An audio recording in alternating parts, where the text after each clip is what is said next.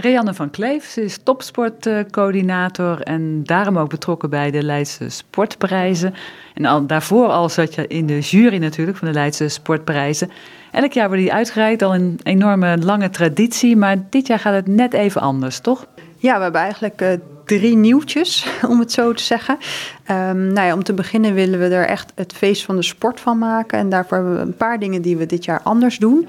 Om te beginnen met de datum. Normaal gesproken was het eigenlijk in februari altijd. Maar we merkten dat heel veel sporters die genomineerd zijn of zelfs hadden gewonnen, niet aanwezig konden zijn. Omdat ze alweer op trainingskamp waren of dat de competities alweer in volle gang waren. Dus we hebben er dit jaar voor gekozen om het naar voren te halen. Op zeventien december, een zondagmiddag. Uh, eigenlijk een beetje in de traditie van de nationale sportprijs, dus aan het eind van het jaar. In de hoop dat iedereen er dan wel bij kan zijn. Loop je dan niet het risico dat mensen misschien nog net na die datum hun fantastische sportprestatie neerzetten? Of uh, zijn er dan geen belangrijke kampioenschappen meer? Ja, daar hebben we inderdaad uitgebreid over gediscussieerd. En we hebben een beetje gekeken hoe de andere sportprijzen dat ook doen. Dus wat we nu eigenlijk willen doen is dat uh, het seizoen Uh, Ja, van half november tot half november loopt qua sportprijs. Dus iedereen die nog iets heeft gepresteerd nadat eigenlijk de, de inschrijving voor de nominaties is gesloten, die telt gewoon weer mee voor volgend jaar.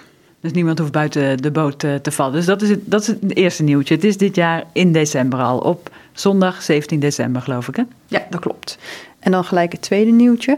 Uh, voorheen was altijd dat in de middag werden de uh, Leidse jeugdkampioenen gehuldigd. Dus iedereen die onder de zeventien was en Nederlands kampioen of eremetaal op een E K, W K of Olympische Spelen had gehaald, Uh, die ja, werd in het zonnetje gezet en gehuldigd. En dan 's avonds werden de zogeheten grote sportprijzen uitgereikt. Dus de sportvrouw, sportman, sportploeg, sportcoach, aangepaste sporter.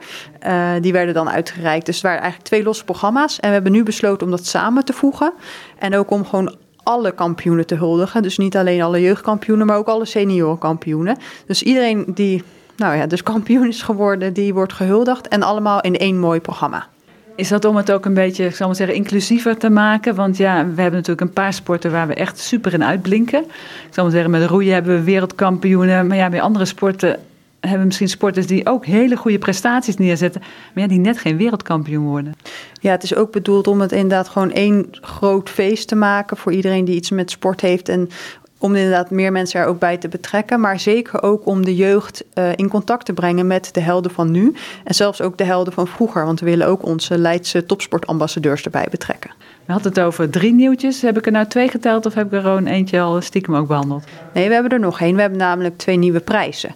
Want uh, naast degene die ik al noemde, dat zijn dan de juryprijzen. En we hebben dan ook nog de bu- publieksprijs, net als vorig jaar. Maar we hebben ook twee nieuwe prijzen. Uh, eigenlijk terug van weg geweest is de sportvereniging van het jaar. En we hebben ook nog een stu- studentensportprijs. Want er is ook een sportploeg van het jaar.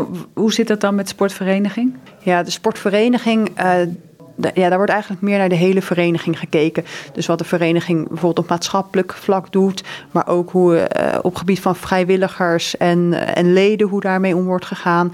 Uh, Leiden op de kaart zetten. Dus daar kijken we naar meer dingen dan alleen de sportieve prestaties. Dus dan hoef je niet per se kampioen geworden te zijn? Nee, zeker niet. Nee.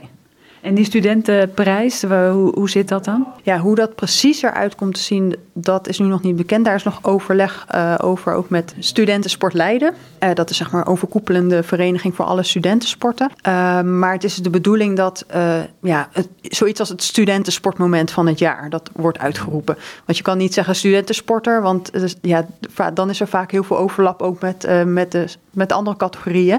Want bijvoorbeeld bij het roeien heb je natuurlijk ook veel studenten die daar topprestaties leveren. En is dat ook een beetje om, ja, ook daarmee zeg maar inclusiviteit meer te hebben, dat je de student ook meer betrekt bij de stad? Ja, zeker. Want we wilden, ja, we zien st- toch ook wel dat je vaak weer dezelfde genomineerden hebt. En we willen dat de Leidse Sportprijs en het sportgala, zoals we dat dan noemen, dat het echt een feest voor iedereen is. Kunnen mensen nog genomineerd worden eigenlijk? Ja, tot en met vijftien november kun je een genomineerde insturen. Dat kan, nou, als je nu gaat kijken op de Facebookpagina van Topsport Leiden, dan kan je het heel makkelijk vinden. Maar ook op sportstadleiden punt n l staat een bericht waar je de link kunt vinden.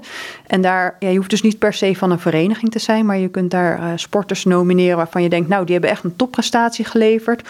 Of als je weet, hé, hey, mijn buurmeisje, die was volgens mij Nederland kampioen. Nou, stuur het gewoon in, uh, want daarna gaat de jury overal naar kijken en krijgt iedereen uh, uitnodigingen. Dus tot vijftien november kun je nog mensen aanmelden, zeg maar. Voor geno- maar wanneer komt dan zo'n lijstje met uh, die is genomineerd voor dat en die is genomineerd uh, voor dat? Dat is altijd leuk om te kijken.